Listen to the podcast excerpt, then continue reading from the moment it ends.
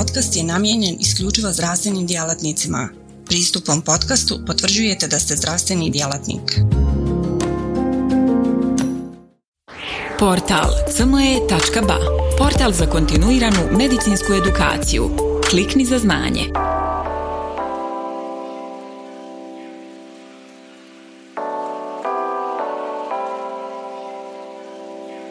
Ja ću da brzo izađemo iz treće sesije, da se zahvalimo organizatorima na, na pozivu i da negde ovo već sam ima, imali kratak uvod u prethodnom predavanju da je ovo zapravo pitanje za milion dolara, ali ja ću po, pokušati da prosto evo sasvim besplatno odgovorim na ovo, ovo pitanje. Uh, sad se ja ovde na koja vrata da popucamo, koju terapiju da uvedemo, to smo već videli, kada da terapiju obustavimo, to ćemo sagledati u narednim slajdovima, ali generalno uvek kada uvedemo lek u inflamatornim bolestima creva, pacijent će uvek pitati koliko dugo, pacijent će uvek ovaj, pitati naravno za neželjene, neželjena dejstva koje smo već imali prilike da čujemo i nekad ovaj, tu postoji dosta, dosta dilema. A, konsenzus, naravno, Eko Guidelines se pratimo u raznoraznim kliničkim situacijama, pa i ovoj.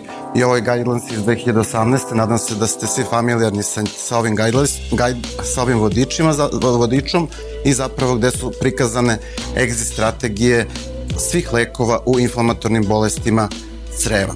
Neću čitati guideline, ovaj, o, ove o, statemente, ali ću re, reći neke praktične momente ovaj, koje, vezano, koji su vezane za same pacijente. Pacijenti odmah dobiju, čuli smo da dobiju mesalazin ovaj, u lečenju ulceroznog kolitisa, čim im je bolje smanje dozu, dozu, to se dešava svima, ali generalno tu dozu ne treba smanjivati dok god ne, se ne postigne cilj ulceroznog kolitisu, a to je histološka remisija. Tako da generalno ovaj, tu treba povećati komplijansu kod pacijenta i zapravo pacijente motivisati da koriste što oralnu terapiju, što lokalnu terapiju do postizanja histološke remisije.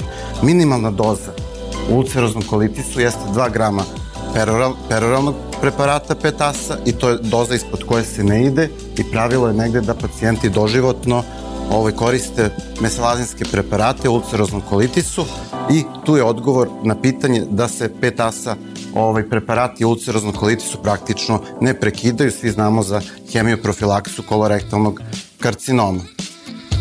Slučaj pacijentkinje 88. godine ima dijagnozu od 2005. godine ilocekalne lokalizacije kronove bolesti, uvedena u remisiju prednizonom, uveden naravno azatioprin kao imunomodulator i ona je ovaj, bila dobro nakon teperinga steroida i sad se postavlja pitanje kada je moment da taj azatioprin ovaj, skinemo njoj iz terapije.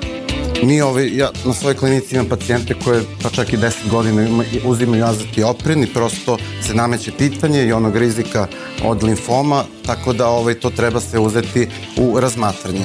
Šta Eko kaže?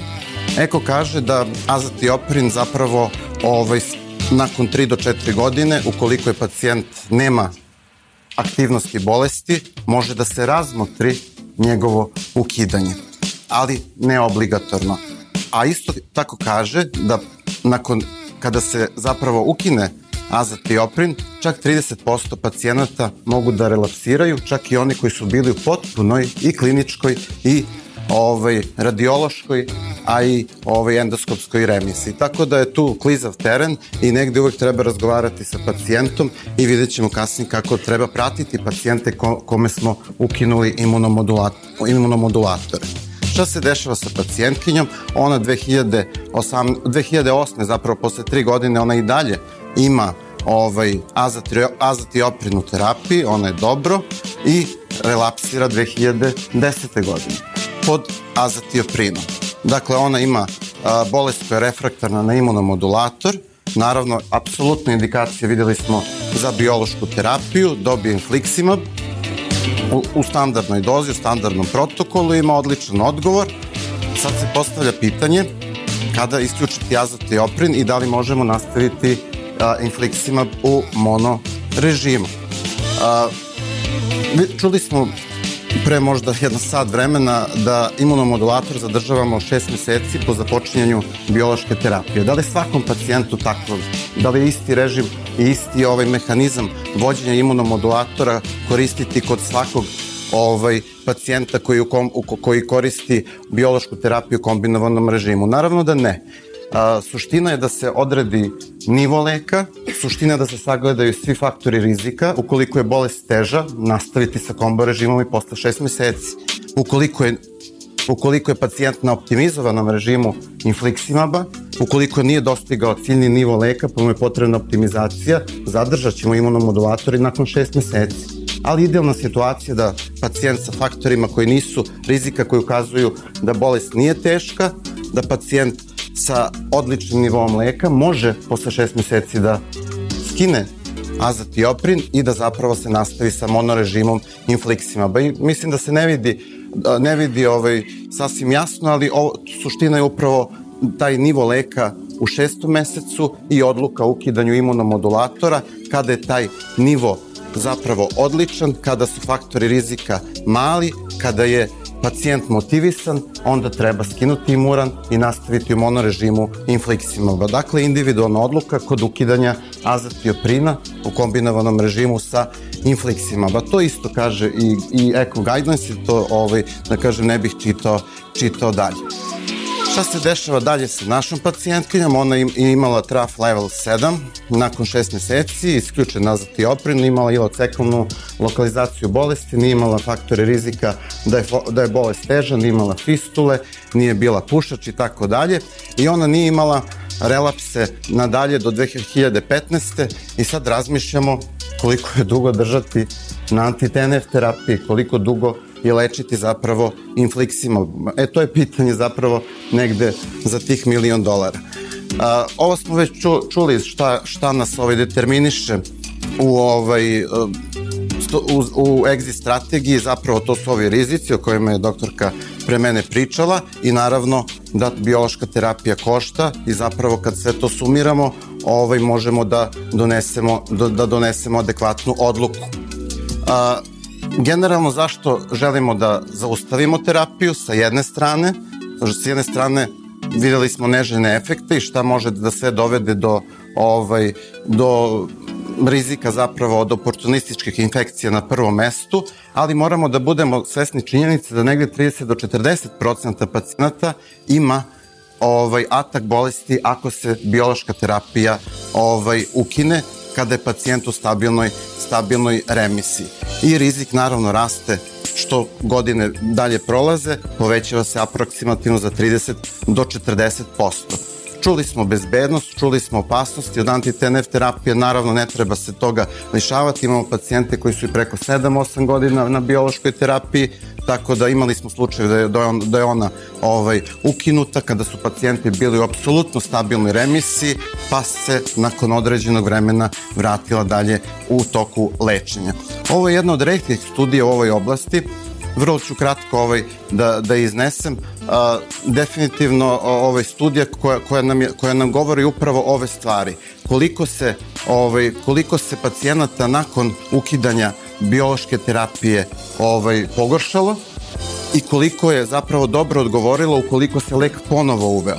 I zapravo ovaj, vrlo mali, da kažem, broj pacijenata nije, na, je zapravo bio, bio dobro nakon 7 godina praćenja, velikoj većini je lek bio ponovo vraćen jer, je zapravo veliki broj pacijenata relapsirao.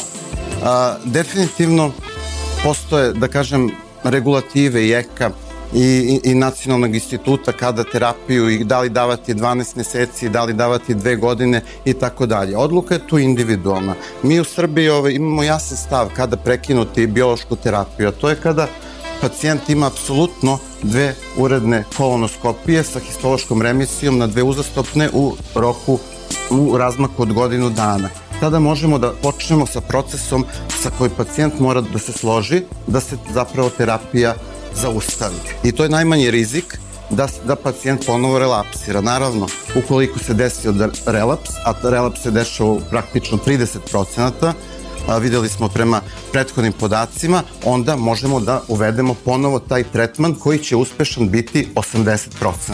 Znači, postoji, postoji i 20% pacijenata i 20% šansi da uspeh ne bude, ne bude ovaj, dobar. A, što se tiče, videli smo vedolizumaba, koliko dugo tra, može da traje vedolizumaba, tu nemamo ovaj, takve, takve podatke, ali generalno ovaj, smo čuli o njegovom bezbedonosnom profilu i zapravo smo negde, ovaj, tu je jedino pitanje kombinovanog režima sa azatioprinom, ali nekad ovaj, prosto to diktira, diktira dužinu primene azatioprina sa vedolizumabom, diktira zapravo težina bolesti, oni faktori rizika ko, ko, o kojima smo pričali. Šta su faktori rizika da se bolest vrati nakon ukidanja biološke remisije? Ako je hemoglobin ispod 14,5, ovo su sad studijski podaci, dosta, dosta egzaktni. Ukoliko je nivo biološkog leka, tačnije infliksimaba na ukidanju bio negde ispod 2, to je rizik da se bolest vrati. I naravno, ukoliko je bolest nije u apsolutnoj remisiji, ukoliko postoji ta subklinička aktivnost bolesti, a mi je nismo prepoznali, ukinuli smo biološki lek, šansa da se bolest vrati jeste, jeste veća upravo ovo što sam rekao, naravno ukoliko ne postavimo causal healing, naravno nećemo ukidati biološku terapiju, gledamo faktore rizika, merimo nivoje lekova, zapravo to je onaj proaktivni pristup i naravno razmišljamo o opcijama na kojima je pacijent bio pre nego što je uključena biološka terapija, da li se mnogo puta optimizovao u svom lečenju, takav pacijent očigledno neće biti dobro bez biološke terapije dok nije na standardnom režimu sa postignutim svi, svim ovim a, a, terapijskim ciljevima prema STRIDE 1 kriterijumima. Tako da generalno ono što možda nismo čuli da je normalna vrednost fekalnog kalprotektina ispod 50, da je CRP jedini dobar koji, onaj koji je nula, tako da to su ciljevi koji, kojima težimo. Težimo histološkoj remisiji ulceroznog kolitisu, težimo i radiološkoj remisiji u kronovoj bolesti. Kad to sve imamo dva puta, možemo da pomislimo da da ukinemo ovaj biološku terapiju. Upravo o tome govori ovaj, ovaj algoritam, ali treba da se pripazimo te subkliničke, subkliničke prisutne inflamacije i zapravo ne preporučuje se ukidanje terapije ukoliko je fekal kala preko 50 i ovo sve što sam rekao od ovih, od ovih parametara. Nema puno studija, zato mi se ova tema negde učinila interesantnom i negde uvek možda je negde povod da se objedine podaci, pa čak i iz regiona, generalno, kom, da se objedine svi pacijenti na jednom mestu i da se napravi jedna multinacionalna studija koja bi obuhvatila sve pacijente kojima je ukinut ili infliksima, anti-TNF ili, ili antiintegrinska terapija i prosto da izađemo i sa takvim, takvim podacima, jer zapravo takvih studija nema, nema puno. Naravno, treba biti zapravo ovo zaustavljanje terapije, exit strategija, treba da se zapravo krenemo sa razmišljanjem o, o tome kad pacijentu damo lek, prosto ne može život ide dalje i prosto doćemo do momenta da neko prima biološku terapiju 20 godina, prosto treba, treba o tome razmišljati u startu, a ono čime bih završio jeste nakon zaustavljanja biološke terapije takvog pacijenta treba, treba tretirati kao da je postoperativni pacijent. Praktično uraditi kolonoskopiju nakon 6 do 8 meseci, uraditi fekalni kalprotektin, videti ukoliko se on povećava, ukoliko imamo znake aktivnosti na kolonoskopiji, ne čekati simptome u slučaju kronove bolesti, nego mu vratiti lek na koji je prethodno dobro odgovorio. Tako da generalno tu nam treba, tu treba da otvorimo četvore oči kod takvih pacijenata i da prosto ih bliže pratimo kao u onom startu i naravno ovim pacijentima nikad dosta praćenja. Uvek postoji, da kažem, dve strane, uvek postoje razmišljanja, tako da, ove, eto, ja sam toliko imao, zahvaljujem se na pažnju.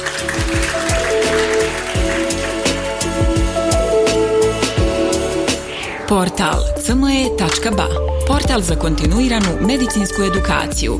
Klikni za znanje. Svaka revolucija počinje s idejom. U svijetu medicine ta ideja je neprekidno učenje, stalna evolucija i kretanje ka sve preciznijem i personaliziranijem pristupu. Dobrodošli na cme.ba. Budućnost kontinuirane medicinske edukacije. Na cme.ba vjerujemo da medicinski stručnjaci nisu samo praktikanti, već inovatori, pioniri, istraživači mogućnosti. Svako novo otkriće, svaka nova tehnika, svaki novi komad znanja je korak prema zdravijem i sretnijem svijetu. U duhu onih koji su se usudili razmišljati drugačije, kreirali smo online portal koji pruža više od puke informacije. Nadmašuje tradicionalne granice edukacije, nudeći imerzivno, dinamično i beskrajno prilagodljivo iskustvo učenja. Baš kao što skalpel u rukama vještog hirurga postaje instrument iscijeljenja, CME.ba u rukama radoznalog medicinskog stručnjaka postaje instrument unapređenja. Srce naše platforme je jednostavnost. Razumijemo da je vaše vrijeme neprocjenjivo, da svaka sekunda može napraviti razliku. Zato smo dizajnirali CME.ba da bude jednako intuitivan i efikasan koliko je i inovativan. Inspirirana najboljim svjetskim sučeljima, naša platforma vam omogućava da zaronite u bogatstvo znanja bez ikakvih ometanja ili kompleksnosti, kada god to želite i gdje god to želite, donoseći svijet medicine na dohvat vaših prstiju sa elegancijom jednog, besprijekodnog dodira. Na cme.bac susret ćete se sa neprestano rastućim univerzumom sadržaja kuriranog od strane regionalnih i globalnih stručnjaka. Interakcija sa vrhunskim umovima u medicinskom polju, uključivanje u revolucionarna predavanja i dobivanje znanja koje će transformisati vašu praksu. Ali ne smatramo se zadovoljnima s trenutnim postignućima. Obavezali smo se na kontinuirano poboljšanje težimo da cme.ba ostane zlatni standard za online medicinsku edukaciju. cme.ba je medicinska stranica za one malo bolje, iscijelitelje, inovatori, profesionalce koji se ne boje prekoračiti granice i preoblikovati medicinu. cme.ba je mjesto za vas.